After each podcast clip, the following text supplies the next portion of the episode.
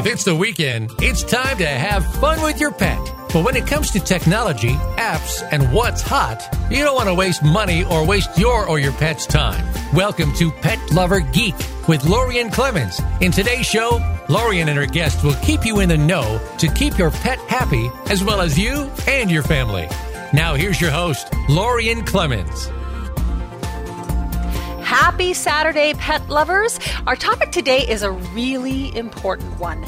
It's pet cancer. Now, cancer is the leading cause of death in dogs over the age of 10. But it's not just a disease that affects senior dogs. Cats and younger dogs can also develop cancer, and as you can well imagine, the effects can be devastating.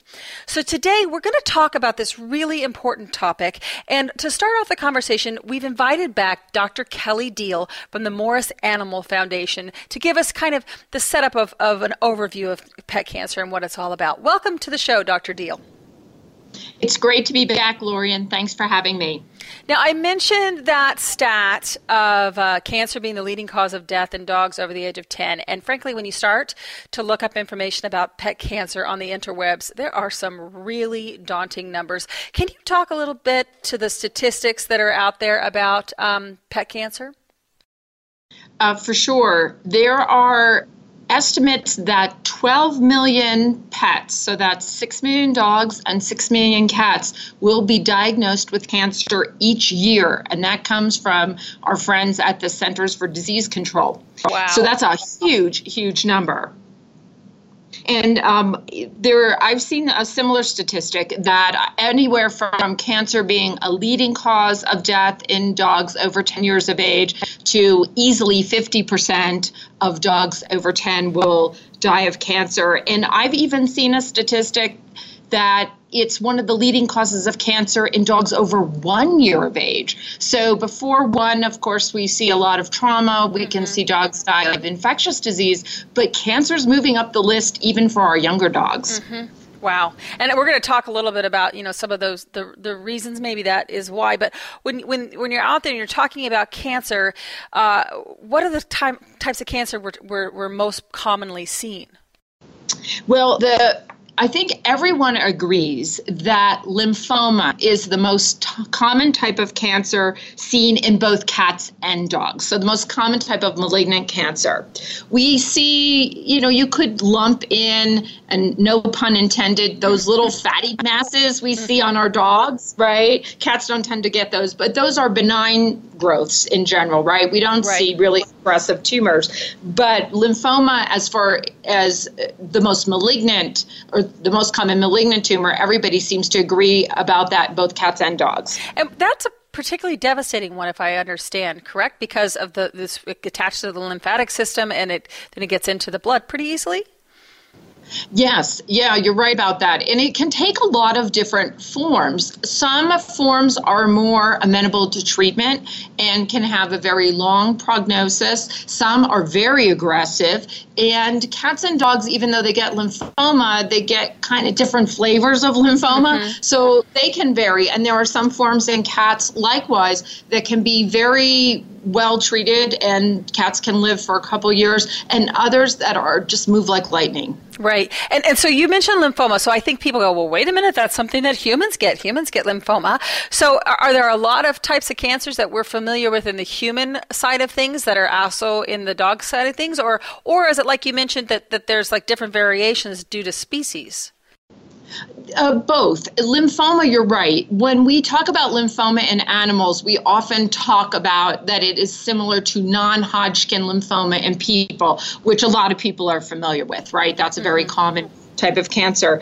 Other cancers that we can see that we share with animals are melanoma, so skin cancers in people. They look a little different in dogs and cats. They tend to be in pigmented areas mm-hmm. and maybe not as associated with UV exposure, but we certainly see those. Osteosarcoma, which is a bone tumor, we see not in cats, kind of interesting, very rare, but we see it in dogs, and it behaves very similarly to pediatric osteosarcoma. So the kind of bone cancer that young kids get, adolescents, mm-hmm. and it, there are tons of similarities between that type of cancer and the type that we see in dogs. And, and I'm curious, just because the, the melanoma like stood out to me, you said it's not probably related to the UV exposure. Are there? There's a lot of things that we think of as carcinogens out there uh, that we avoid as humans. Are there similar types of things for our pets that we should be avoiding, or, or is that or is that research known?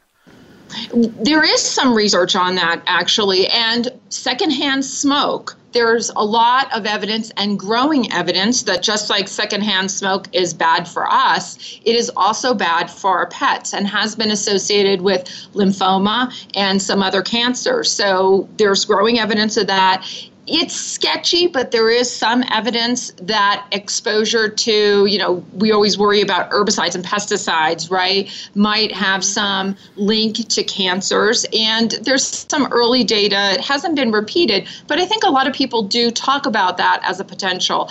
Yes, in light colored animals. So we always think of white cats exposure to UV light mm-hmm. can be harmful, and they're more predisposed to de- developing certain skin cancers in light colored or not very well uh, densely haired areas. Right. Yeah, I actually had a white cat, and uh, he he had a pink nose, and so it w- was very little production there. And he actually, when he was quite young, he got his name, which was Bardolph, which uh, in the if you know Shakespeare, he's in a couple of different plays, and he talks about having a red bulbous nose. We named him Bardolph because the the blisters that he got on his nose when we when I first got him, uh, that he from being in the sun. Now, thankfully, he never developed any kind of cancer from that. But it's funny that you should mention that. So let's let's let's talk about then you know what are some of the, the things that we should be looking for? Or, or what kind of symptoms if i look at it and go wow my pet's got a lump there. Is that cancer? Or gosh he, he's he's acting weird. What sort of things should i be looking for that should trigger me to take the pet to the vet to look for cancer well there's a couple things one is just like in us I, let's say a sore develops and it doesn't heal. Sometimes we will chalk those up to, oh, did my pet get a scrape? But that can be a sign of certain, particularly skin cancers, right? And they say the same for us. If we have a sore that crops up, but it, boy, it just doesn't seem to be going away, or it's getting bigger, of mm-hmm. course, that's a sign we need to be careful. Other things are we tell people, let's say you have a lump or bump that shows up.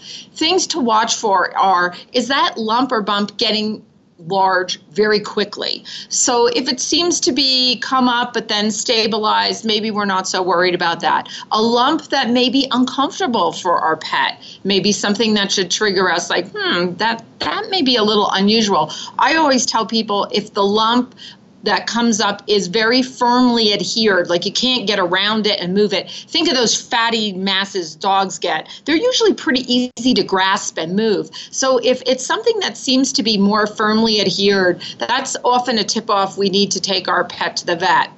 Um, other things are lamenesses. So we often say, oh, look, my dog must have hurt their leg. Maybe they twisted it or got a ligament injury. But if that lameness doesn't go away, that can be a sign of a bone tumor. Mm.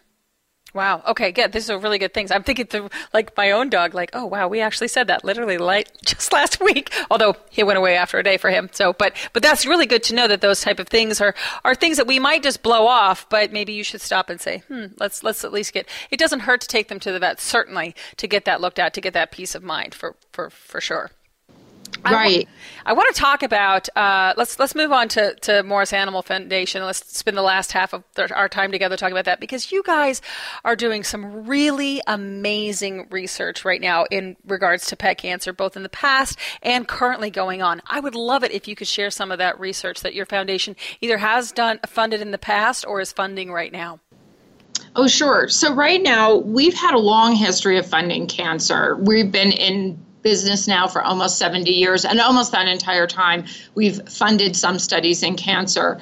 The several that we have. We have 27 active studies right now, and we're just getting ready to start looking at some of our new small animal, that's dog and cat studies. But we have a couple interesting ones. One that we're doing in cats is using a new tool that's almost like an ultrasound. So if you guys have seen an ultrasound machine before, but what this ultrasound is actually looking at is are there cancer cells left behind when you're doing surgery? So it's been used in breast cancer surgery in people because what what happens many times even with us is and this is a problem is we go ahead and we do surgery. The surgeon uses their experience and says yep got all the cancer right? Mm-hmm. got scoop this out. They submit that tumor for evaluation and they find out oh no there are tumor cells right to the edge of the mass i took out which means i've probably got tumor cells left back behind. This new modality can be used in surgery to look at tissue differences so they can go, oh, you know what? I'm seeing some subtle differences here.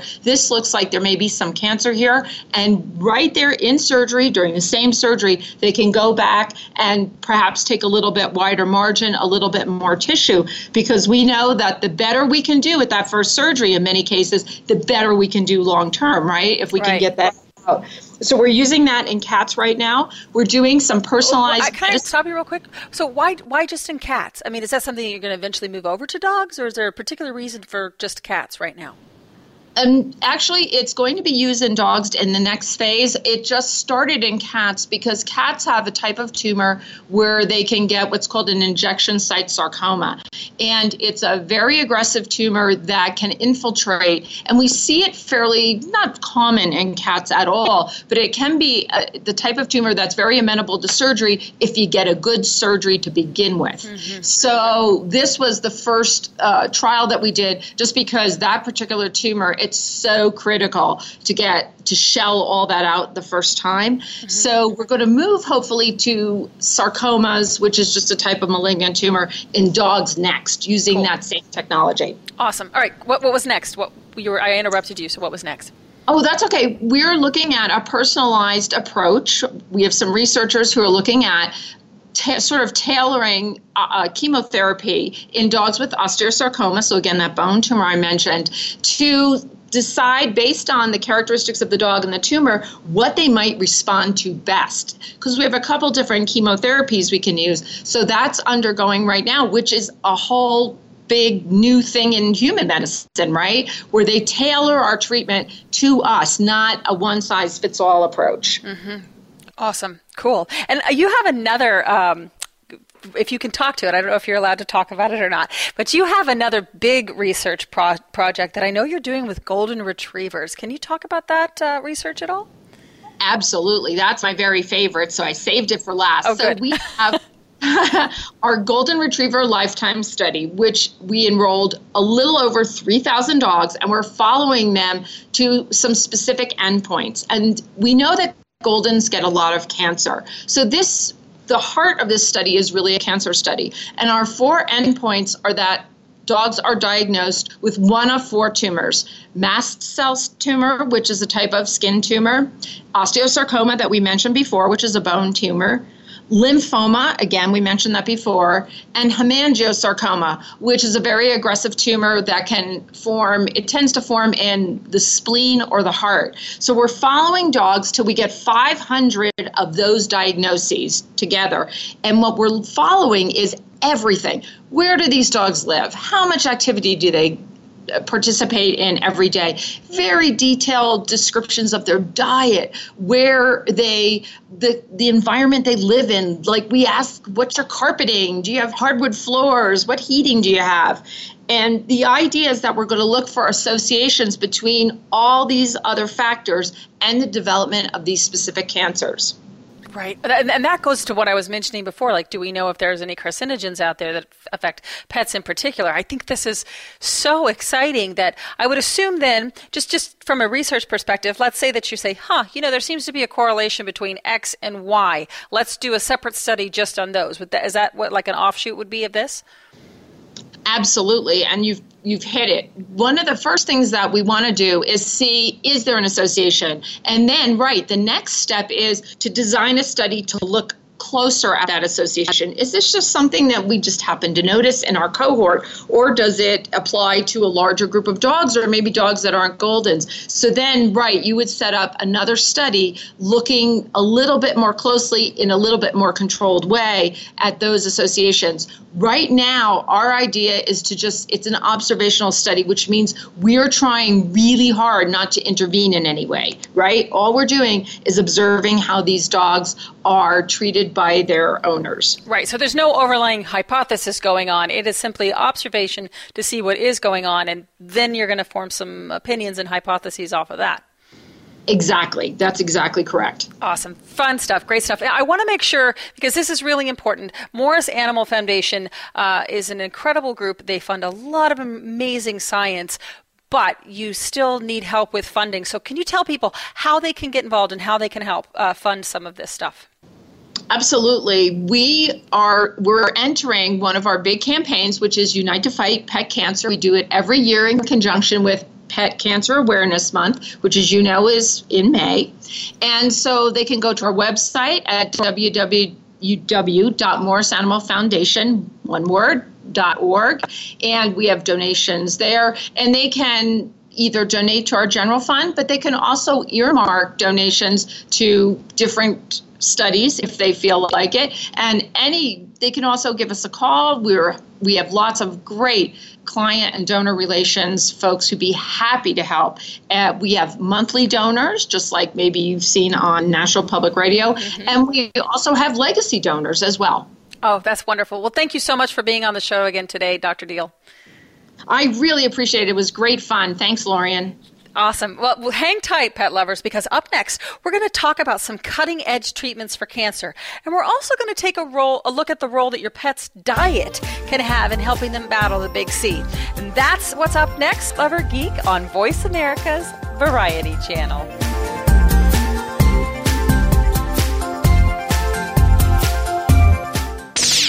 The Internet's number one talk station.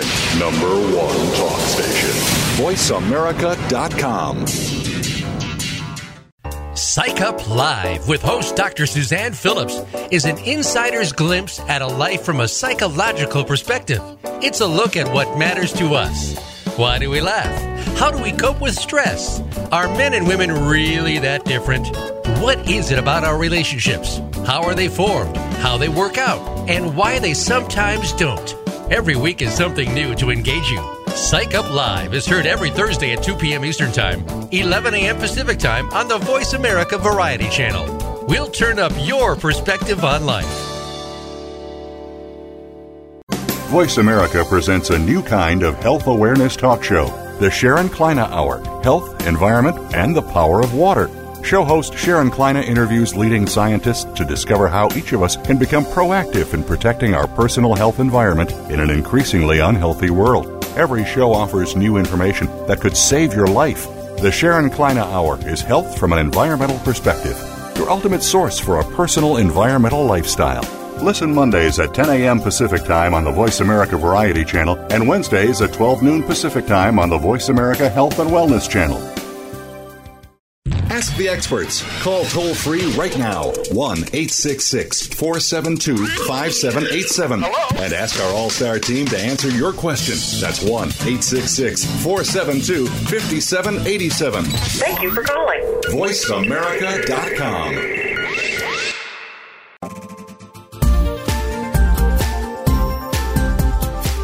This is Pet Lover Geek with Lorien Clemens. If you'd like to connect with the show today, please call us at 1 472 5788. Again, that's 1 472 5788. Feeling shy? You can also send an email to petlovergeek at gmail.com. Now, back to the show. Welcome back to Pet Lover Geek. This weekend, we're talking about cancer in pets. Now, I know it's not a fun topic, but it is really important to explore because it, it affects so many of our beloved companion animals. And to talk with us about therapies and treatment uh, for cancer in pets, I've invited veterinary oncologist Dr. Rachel Venable from the Arizona Veterinary Oncology Clinic to come on the show and talk to us about some of the most cutting edge, exciting therapies that are being used right now to fight cancer in pets. Dr. Venable, welcome to the show. Hi, thank you. I'm really excited to have you. I know you guys are really busy, so thanks for taking time out of your busy schedule to chat with us. I want to talk first about um, the fact that you are a board certified veterinary oncologist, and there aren't that many of them in the U.S. I was actually shocked that there's less than 400 uh, veterinary oncologists that are board certified in the United States. So, what does that mean? First and foremost, to be a veterinary oncologist um, and radiologist, but also to be board certified. Why is that important? Right, yeah, that's a, a, great question. So, what it means to be boarded is essentially what we've done is we've gone through four years of veterinary school and then done additional training. So, one year at a veterinary internship and then generally three years in a medical residency. So, uh, with that, we're strictly just treating oncology and learning more about oncology and, and treating those patients. And then to get board certified, what you have to do beyond just those years of training is you have to provide uh, do so much research and have uh, certain publications as well as pass a couple pretty grueling exams. So um, it, it's essentially just that certification means that it's someone that's gone through all this extra training gone through all the certifications and has you know really gone that extra mile and is going to know more about oncology than your general practitioner would and then it goes a step farther too. I know that some people, and and maybe even you, and I maybe dismissed it, but actually are certified in oncology radiology as well. Yes, so there is uh, radiation oncology. So there's medical oncology, and then radiation oncology. So radiation oncology, those are going to be the guys that do the radiation. Uh, so with the large machines, a lot of times they do a lot just with radiology and interventional radiology in general. Versus medical oncology, we're the ones that do uh, where you think more about the chemotherapy mm-hmm. and also just kind of talking you know, with the clients and sort of setting up that plan or recommending radiation. Right. That's what we do. Got it. And that, let's, let's, that's a great segue nicely done, into talking about chemo. Because a while back, uh, we thought our Boston Terrier Penny might have cancer. And while we were waiting for pathology to come back uh, on the tumor, we were talking to our vet about whether we really even wanted to do chemotherapy. Because in our minds, you know, that means that she's going to get sick, she's going to lose hair, she's going to feel terrible. She was already an older dog. And then he said, well, chemotherapy really isn't the same for dogs it is for humans. Now, it turned out that the, the tumor was benign, so we didn't even continue that conversation. But that stuck with me and I thought, well, what is the difference? Why, how is it different from human chemotherapy? Yeah, so in our dogs, you know, your vet was right. They they really do tolerate it a lot better. Uh, the majority actually don't have any side effects, and depending on the protocol, it can even be as high as 85% that don't have side effects. So really, the exact opposite of what you and I would expect if we went through treatment. And there's a few differences for that. Some of it is just inherently how their body tolerates the drugs. Um, they don't lose their fur, most of them. Um, they don't have that same you know, where they get really sick and end up in the hospital. I mean, while some of those things can happen, it's much, much rare. And, you know, with dogs, one of the reasons, you know, is that we don't push them quite as hard as they do in people. So we're not pushing those drug dosages quite as hard. But overall, their bodies, just the way they metabolize and tolerate the drugs, is just a lot better than how we do. So most dogs, they actually feel better on chemo, which is always hard for people to imagine because that's the exact opposite of how oh, yeah. we feel, you know. And, exactly right. right, because in people, it's like you suffer through chemo to try to get more time. Yeah. But a lot of times with our our dogs and cats, they actually feel better on the therapy because we're treating the disease. And you know, the other big thing too in veterinary oncology, we do balance more that quality of life factor versus in people, it's much more survival. And you know, some of that is because in people they're hoping for decades, and a lot of times in our canine and feline patients, you know, we know that even if they weren't sick, we're not looking at quite that same amount of time frame. So, you know, that kind of goes into why we don't push them always quite as hard as they do in people. Right, because it might mean a couple more months, not a couple more years or decades for them. Mm-hmm. Right. So, okay, now I want to I want to switch gears a little bit and talk about a therapy that your facility is the only one in Arizona that does it. Uh, tell us about stereotactic radio radio surgery.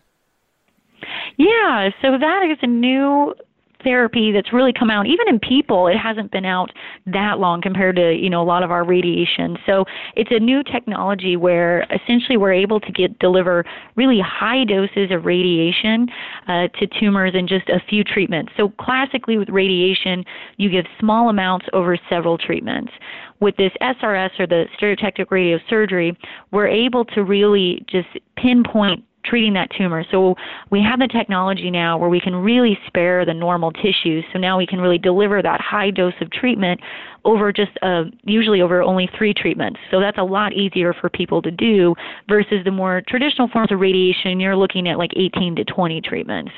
Yeah, and uh, and again, like with chemotherapy, sometimes the, the cure is, is the treatment is worse than the, than the actual disease. I know people have often suffered from the what they happens after the radiology, so that doesn't happen as much. Correct. A, a lot of times with radiation, we see the dogs tolerate it really well. And with the SRS, that's also a situation where we give it to the tumor directly. So it, it's not something where they could have surgery first and then radiation. So this was originally in people looked at a lot with brain tumors. And so that's where we've been using a lot in dogs too, because those are obviously areas we can't really surgically remove. But then there's other parts of the body or just sometimes tumors where they grow that surgery just really isn't an option. And so this is a, a good alternative for people. And it is something that, you know, we really aren't seeing those significant side effects like we used to with the, you know, the older forms of radiation. And some of that is because the technology is so much better and we're able to spare the normal tissues so much more than what we could in the past. Yeah, that's that's incredible. That's really exciting. Now, okay, so chemotherapy, radiology, and and uh, you just mentioned also surgery. I think those are the options that most people think. Well, those are my three choices. Which one's it going to be? But there's a lot of other therapies and and things that can be done for for cancer, maybe not necessarily for cure, but also, as you said, for quality of life. So, can you talk a little bit about those? Yeah, some of the other options we've got out there are different, and some of even different types of chemotherapy. So they're drugs that are more of the targeted therapies. They're kind of the next generation. So a lot of the commercials you see on TV right now are all talking about various different targeted therapies for all different kinds of diseases. That's kind of where people are going now. So your chemo is more of your broad spectrum. Uh, it kills cells that are rapidly dividing, and which is typically your tumor cells. But that's also why we see some of the side effects we do with this more targeted therapies, they're basically going after specific receptors that are mutated on your tumor cells. And so the goal and the idea is that we see a lot less side effects than we do with the more traditional drugs because it's more targeted to that tumor. So those are options out there. A lot of times in our dogs, the ones we have um, are actually pills. So people enjoy that. They're not having to go in and get catheters placed or IV infusions. You know, it's something they can do at home and then coming back for rechecks. Um, there's some other things with the chemo drugs we can do. So another newer therapy is called low dose chemotherapy or metronomic. That's where we give classic chemotherapy drugs, but in much smaller doses over a continuous period of time. And again, those are pills, so people are able to give those to their pets at home. So sometimes that's a little bit easier for them, you know, than having to come in on a regular basis for IVs. Uh, yeah. Some other yeah, see, so those are. I think a lot of people too. Sometimes that middle of the road just is pills are nice. You know, um, they they just like being able to do something at home versus having to do. You know, even in people, I think a lot of us would prefer taking a pill versus having to get a shot. Well, yeah, and again, I think it goes back to that. What do we? What, what do I envision when I think of chemotherapy? Well, I think of sitting in there with an IV for a couple of hours, and you know, that, that's that imagining putting my dog through that on a regular basis is pretty awful to think about. And quality of life, as you said, is the most important thing for dogs. I have a question about Uh, and cats, of course. Uh, and I have a question about the, the therapies that are coming out new. Are, is it because of developments in DNA studies, and what? Why? Why are we able to get such targeted things now that we didn't have before? it is learning more about the genome has certainly helped you know trying to figure out you know really trying to target things and also a lot of it's just you know the molecular biology has really improved over the last you know couple decades and so now it's one of those when the the scientists find all the different markers and then it's sort of okay now pharmaceuticals now we can come in and try to figure out all right how can we target these with disease? So it's it's really a stepwise thing that's been going on for several years but we finally have gotten to the point of okay now we can we know more about what's going on in these tumor cells what's being switched on to cause the cancer so how can we turn that off? So yeah it's really more just learning it, some of it really just goes back to those basic sciences. So, looking ahead in the future, all of these these are great new things that are going on right now. But what what do you think are those most promising developments in research and studies regarding veterinary cancer treatment that are really most exciting to you? Yeah, you know, the big thing right now is immunotherapy. Everyone's trying to see how can we use the immune system to target its own, you know, these tumor cells. So there's a, a few different ones out there with lymphoma. Uh, we found some good ones for people, so we're trying to find something similar in dogs. Um, same with there's a bone tumor called osteosarcoma that happens in children, but it's pretty common in dogs as far as tumors go. So that's another one where we're looking at using um, basically the body's own immune system to then you know, come back, target, and kill these cells. And we have one already a therapy developed for melanoma that actually uses this immunotherapy. I think I'm so glad you mentioned melanoma, by the way. A lot of people don't think that dogs can get skin cancer, but they absolutely can, and cats as well. Mm hmm. Yeah, and a lot of times it actually happens in the mouth, so it, it is different than what the type that we get. Yeah, and I, the other thing that I've heard mentioned, especially with like white animals on the nose and some of the places on their skin that are a little bit more susceptible to sun damage, especially is a, a dangerous spot too for them. Mm-hmm. Well, thank, yes, definitely. I really appreciate your time today. Thank you so much for joining us. Oh, well, thank you so much.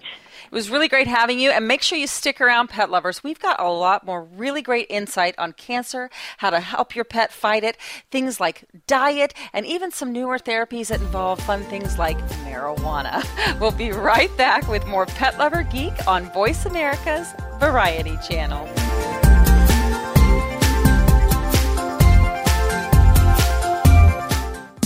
Streaming live, the leader in Internet Talk Radio VoiceAmerica.com.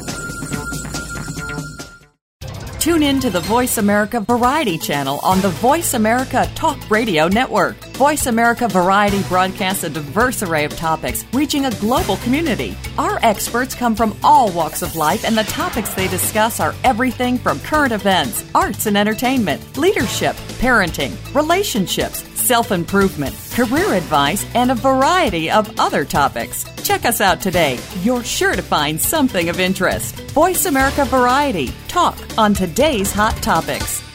Aliens with Gas. We are the extraterrestrial rock show airing every Saturday afternoon on the voiceamerica.com variety channel. Whatever happens out and about, it kind of dictates our conversation. For sure. And we like to tie in a little bit of the past and obviously keep it real current. And real current was a couple nights ago right here in Phoenix, a phenomenon happened. On Thursday night. Phenomenon. Do, do, do, do, do. phenomenon. Do, do, do, do. Phenomenon. Do, do. All right, never mind. That's every Saturday right here on the Voice America Variety Channel. News, opinion, Your voice counts. Call toll free 1 866 472 5787. 1 866 472 5787. VoiceAmerica.com. This is Pet Lover Geek with Lorien Clemens. If you'd like to connect with the show today, please call us at 1 472 5788. Again, that's 1 472 5788. Feeling shy? You can also send an email to petlovergeek at gmail.com. Now, back to the show. Welcome back to the show, pet lovers. Today we are digging into a pretty tough subject. We're talking about cancer with our pets. Now, I think I mentioned this earlier. About nine or so months ago, we had a big cancer scare with Penny, our Boston Terrier. And the vet was removing a fast growing tumor. She's had a lot of tumors. She's over 12 years old, but uh, most of them are, you know, warty type of things. But this one was really fast growing. It was on her leg. It was quite big and ugly. And right before he sent it off to pathology, he told us, he said, listen, guys, I, I'm 99% sure this is a mast cell tumor, uh, and depending on how early we got it, it could, it could be bad news. It was really devastating to hear. So, being who I am, I immediately started researching on what what's that type of cancer, what is mast cell, what does it mean, you know, what are all the treatments that are out there. We knew we didn't even want to consider uh, chemotherapy because of her age, um, and all the research that I could find on mast cell tumors. But this resource that kept coming up over and over and over again was the Dog Cancer Survival Guide.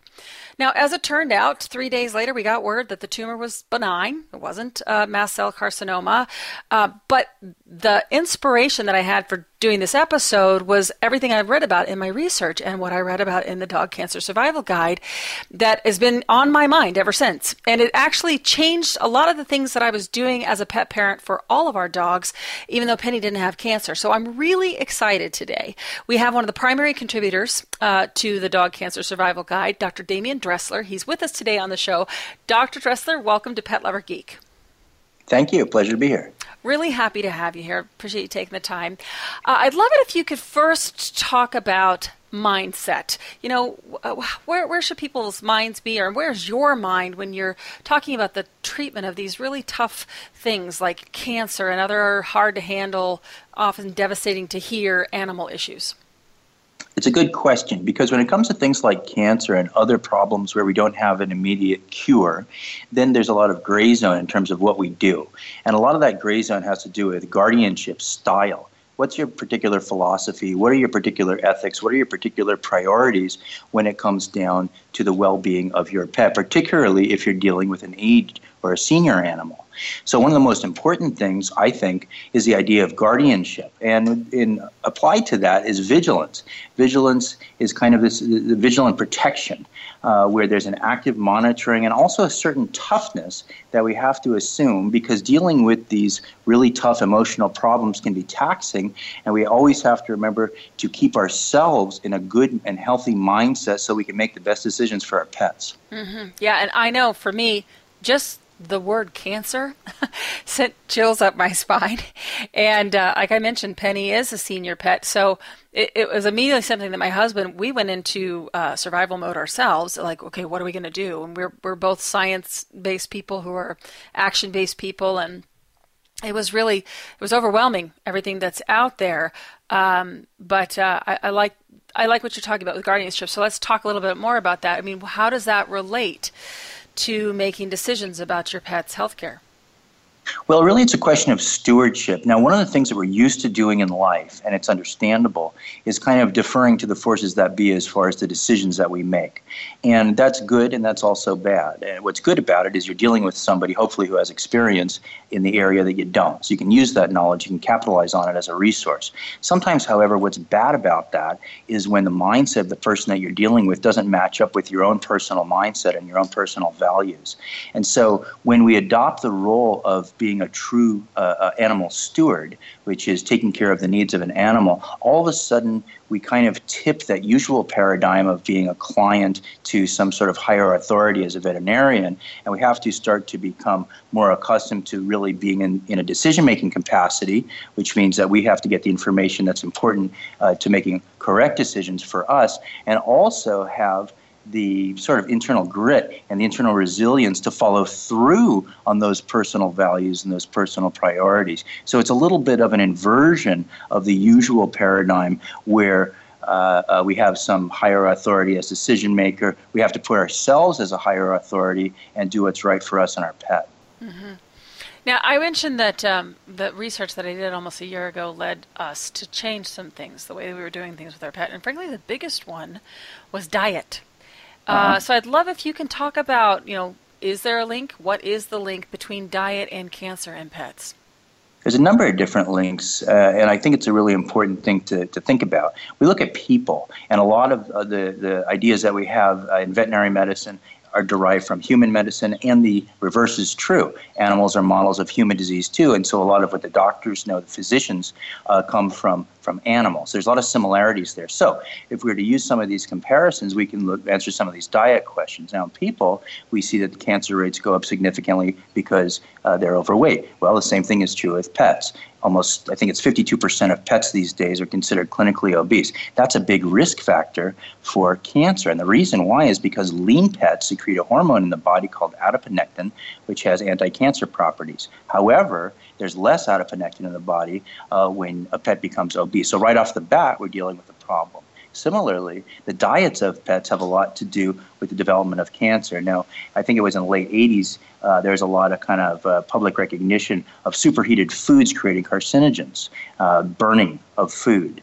And this burnt food actually potentiate cancers and, and, creates these substances that are cancer causing. This has been shown in a wide variety of different uh, clinical studies. Now, in pets, if we look at our food, the way that pet food is processed, there also are these same carcinogens in the superheated foods, primarily the foods uh, in, in, industrial processing uh, that are kibbles.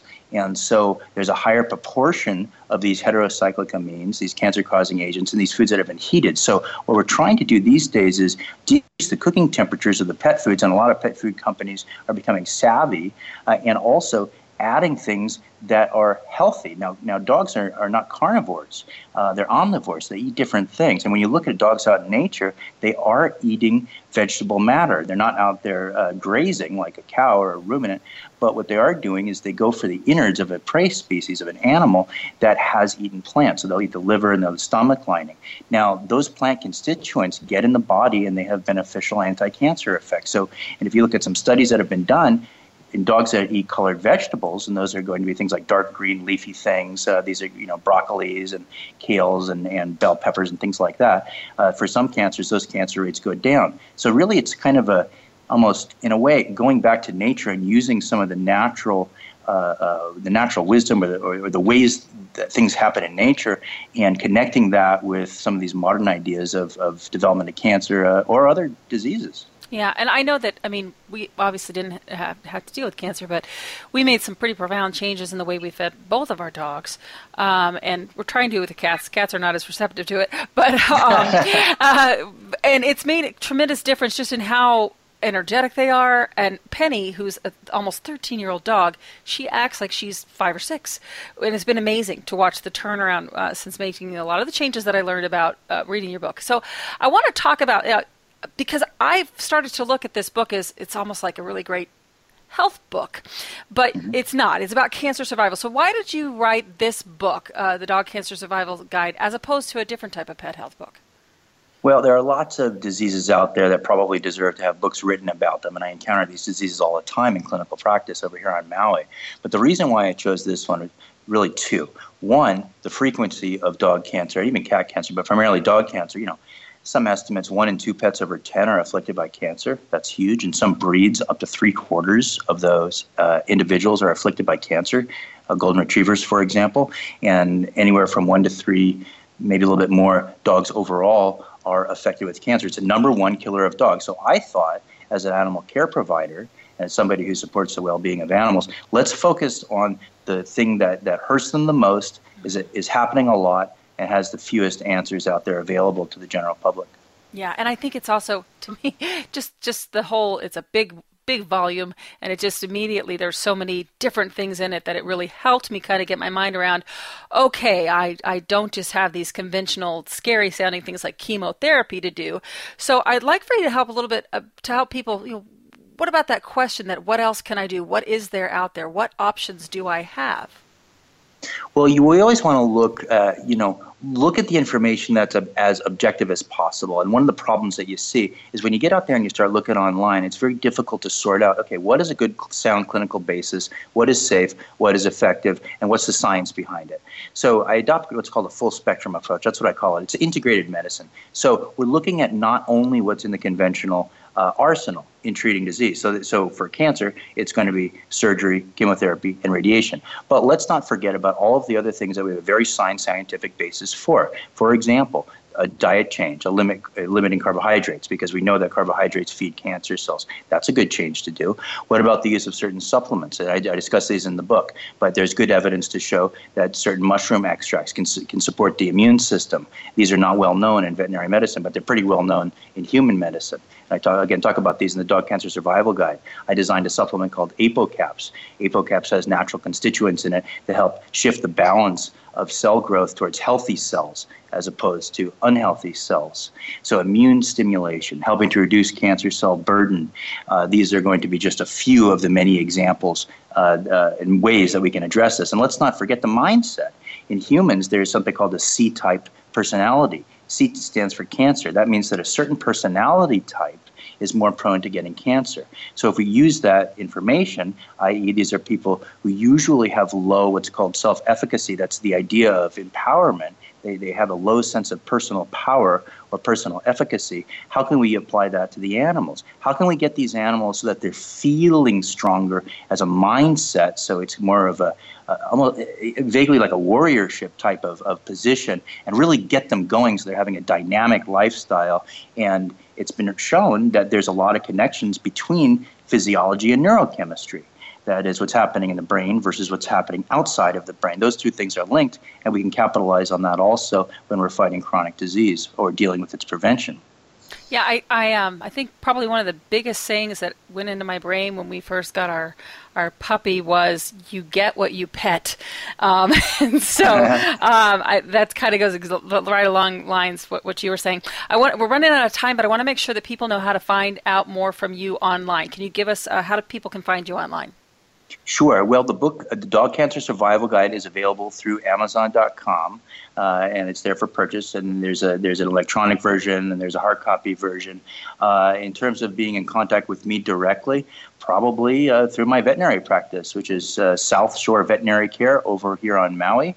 and that's info at southshorevetcare.com. I rarely, but occasionally, will do offsite consultations for people uh, whose pets uh, have various different problems. Uh, and uh, uh, you know, I do it in my off hours because we're right. very busy. But nonetheless, uh, it's it's something that I can make happen if somebody's in a real bind. And also, there's the the dogcancerblog.com as well that I thought was a wealth of resources, which is great too. Oh, absolutely, yeah. In terms, so that's not right. So it's not not quite a direct access point to me, but in terms of general information, yeah, dogcancerblog.com for sure. There's a whole bunch of stuff that's been written over there, uh, most of it by myself, and then we have a, a, a YouTube channel also that you can access through the blog. There's also a free download on the blog. Again, dogcancerblog.com for uh, diet. If you want to learn more about uh, how the nutritional aspects uh, can be used to help fight cancer whole bunch of information is out there. Fantastic. Thanks so much for taking the time to be with us today, Dr. Dressler. It's a pleasure. All right, make sure you stick around, pet parents, because up next we are going to talk about a well known but quite controversial plant that is making great promise in veterinary health. That's what's next on Pet Lover Geek on Voice America's Variety Channel.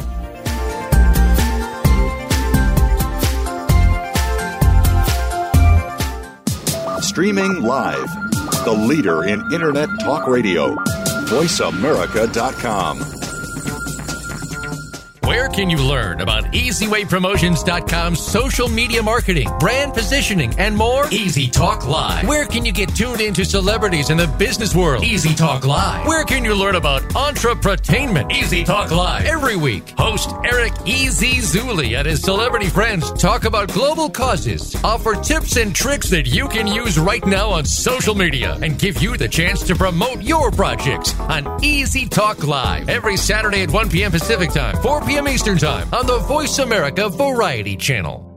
Ask the experts. Call toll free right now 1 866 472 5787 and ask our All Star team to answer your question. That's 1 866 472 5787. Thank you for calling. VoiceAmerica.com.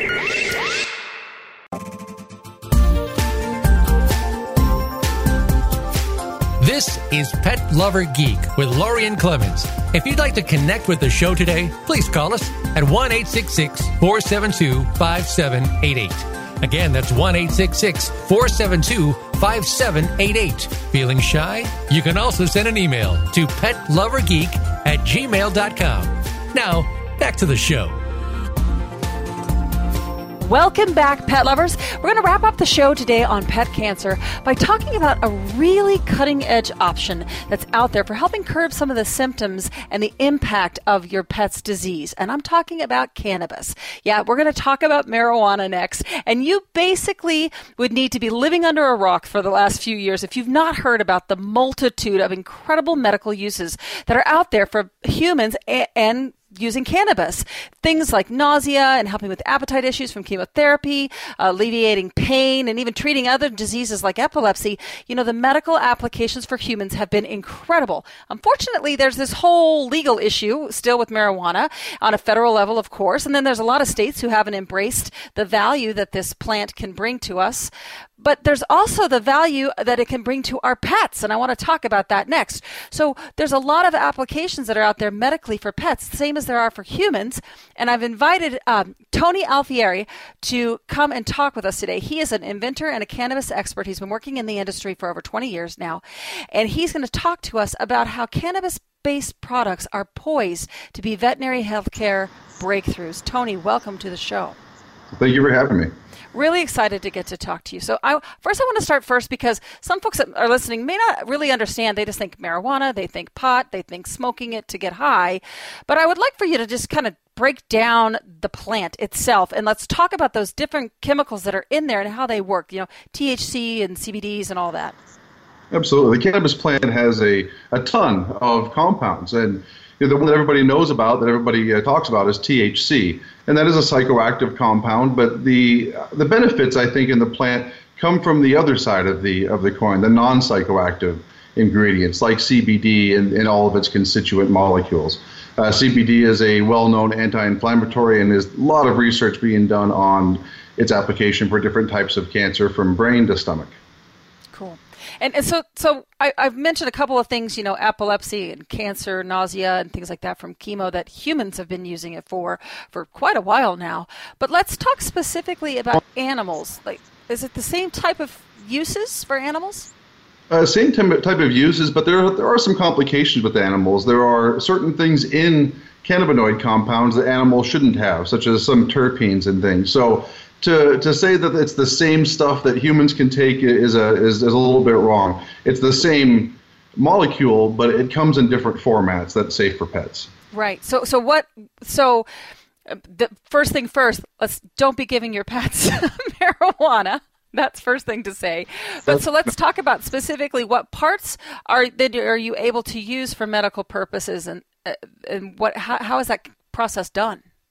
Well, the cannabis plant itself is, is pretty well the same from marijuana to hemp. It just matters how much THC is in the plant. So we like to focus on, of course, low THC, what they consider hemp.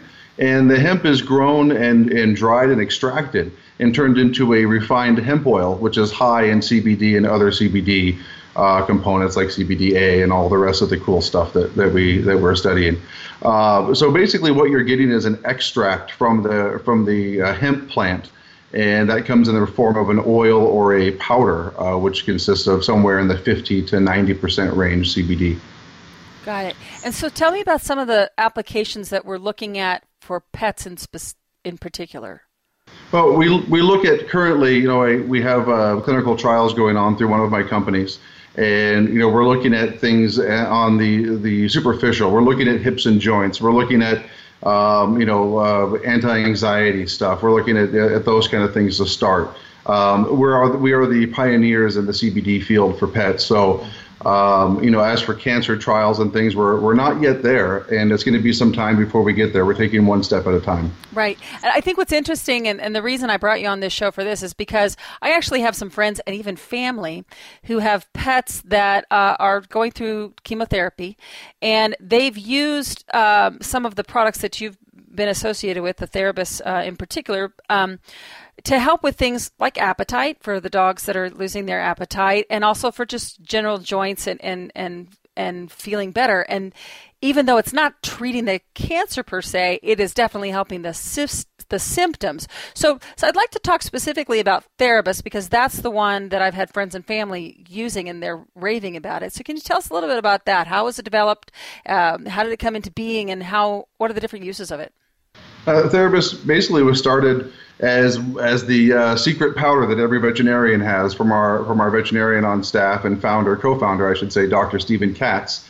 Uh, he brought to me the formulation and we put it into our lab with our scientist uh, Jim Sharkey, and uh, basically we turned it into a next gen uh, product with you know CBD, and we we took it from there and said well let's let's go ahead and treat the common uh, the common ailments that dogs have. So we have products for hip and joint called Up and Moving. We have a product uh, for for anti-itch uh, called Stop the Itch, and we have a product for calm called Calm and Quiet. And we find that the CBD, along with the beneficial omegas, uh, really do help skin and coat all the way across the board. And then we use them to synergize other elements of the of the Therabis product, such as L-theanine and bromelain and quercetin with CBD Uh, and they, they provide an extra effect where you don't normally see as much of an effect from just the uh, standard uh, botanicals. So, so the product is out, but you're also doing. You mentioned clinical trials. What are you guys seeing in the in the in the research that you're doing with these things? What are is it making a big difference? It absolutely does. I mean, it, it's it's very obvious when you give your dog the product that it works. Uh, my dog has, has been on it for years. She's 17. She has cancer. She has bad hips and everything you can imagine, and it's a night and day improvement. So we get great feedback from the hip and joint trials, and the calm and anxiety is uh, trials are, are going quite well. There'll be some white papers published at the end of the year or so on that from University of Pennsylvania. That's incredible. 17 year old dog, and you know that it's making such a big impact. That's really amazing. So tell us, um, uh, first of all, how, how can folks get Therabis for their pets? A Therabis is available nationwide at www.therabis.com. Um, it's also sold all over the place. If you go to therabis.com, there's a store finder. It's available all over Arizona and Colorado, California. Uh, you know, it's being sold on the East Coast in drugstores. It's been it's been accepted quite well by pet owners, even in mainstream, uh, you know, uh, channels. Well, one of the questions that gets asked, and this is something that actually my husband was saying. He's like, he goes, "Wait a minute, is it legal in all states, or we live in Washington State, so we're like, it's legal here? But are um, products like Therabis that contain part of the hemp are they are legal uh, nationwide, even though it contains what people think of as marijuana, which is illegal in several places." It's correct. And CBD has never been illegal. It's been illegal to grow and manufacture CBD uh, here in the United States or, the state that it's been manufactured in. So as long as you're importing the CBD from a, from a Europe um, and it's already been processed, it has always been illegal to sell and, and distribute. The only qualification is, is if it's grown in the state and made in the state, it cannot leave the state. Got it. So if it, so, you guys basically are having to work internationally to produce this because of that law. Absolutely. In fact, we get several ingredients of our product from international sources. Green lip mussel comes directly from New Zealand. The CBD comes directly from Europe. Um, you know, we, we have a pretty comprehensive product. It's it's not something we just threw together. It's one of those uh, uh, deeply researched and, and, and well founded products. So I got to ask, you you mentioned clinical trials. You've mentioned other companies that I and I know you do a lot in the cannabis space. Are there things that are coming down the pike, or, or you maybe can tell us about that are being researched for other applications in the future? Uh, lots of stuff is being done with informal trials. We're taking the formal trial route, like you would if you were making an FDA drug. So you know, there's a lot of people with a lot of claims. There's a lot of uh, a lot of people with animals that have seen great turnarounds using uh, cannabinoids uh, for cancer treatment, for symptom treatment. Um, unfortunately, the data is just not there for us to, to you know jump into the field and say yes, this will help your dog's cancer. Mm-hmm. But uh, from a lot of anecdotal evidence out there, the the CBD is the is the uh, next generation for for pet health, in my opinion.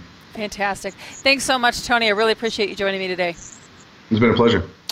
And I want to thank everybody else who was on the guest uh, on the show today on Pet Lover Geek. This was a really important show, and I love everybody who took the time to talk with us. Dr. Kelly Diehl from Morris Animal Foundation, thank you so much for coming on again. Uh, Dr. Rachel Venable from Arizona Veterinary Oncology Clinic, and her talking about all of the cutting edge therapies and treatments that are out there. Really exciting stuff. And also Demian uh, Dressler from the Dog Cancer Survival Guide, a, a must have book for any pet parent who is going through uh, cancer with their dog. Make sure to turn in next Saturday because next week we are going to go to the cats, folks. It is going to be a kitty rific show all about felines. Cats rule, dogs drool. That's next week on Pet Lover Geek on Voice America's Variety Channel.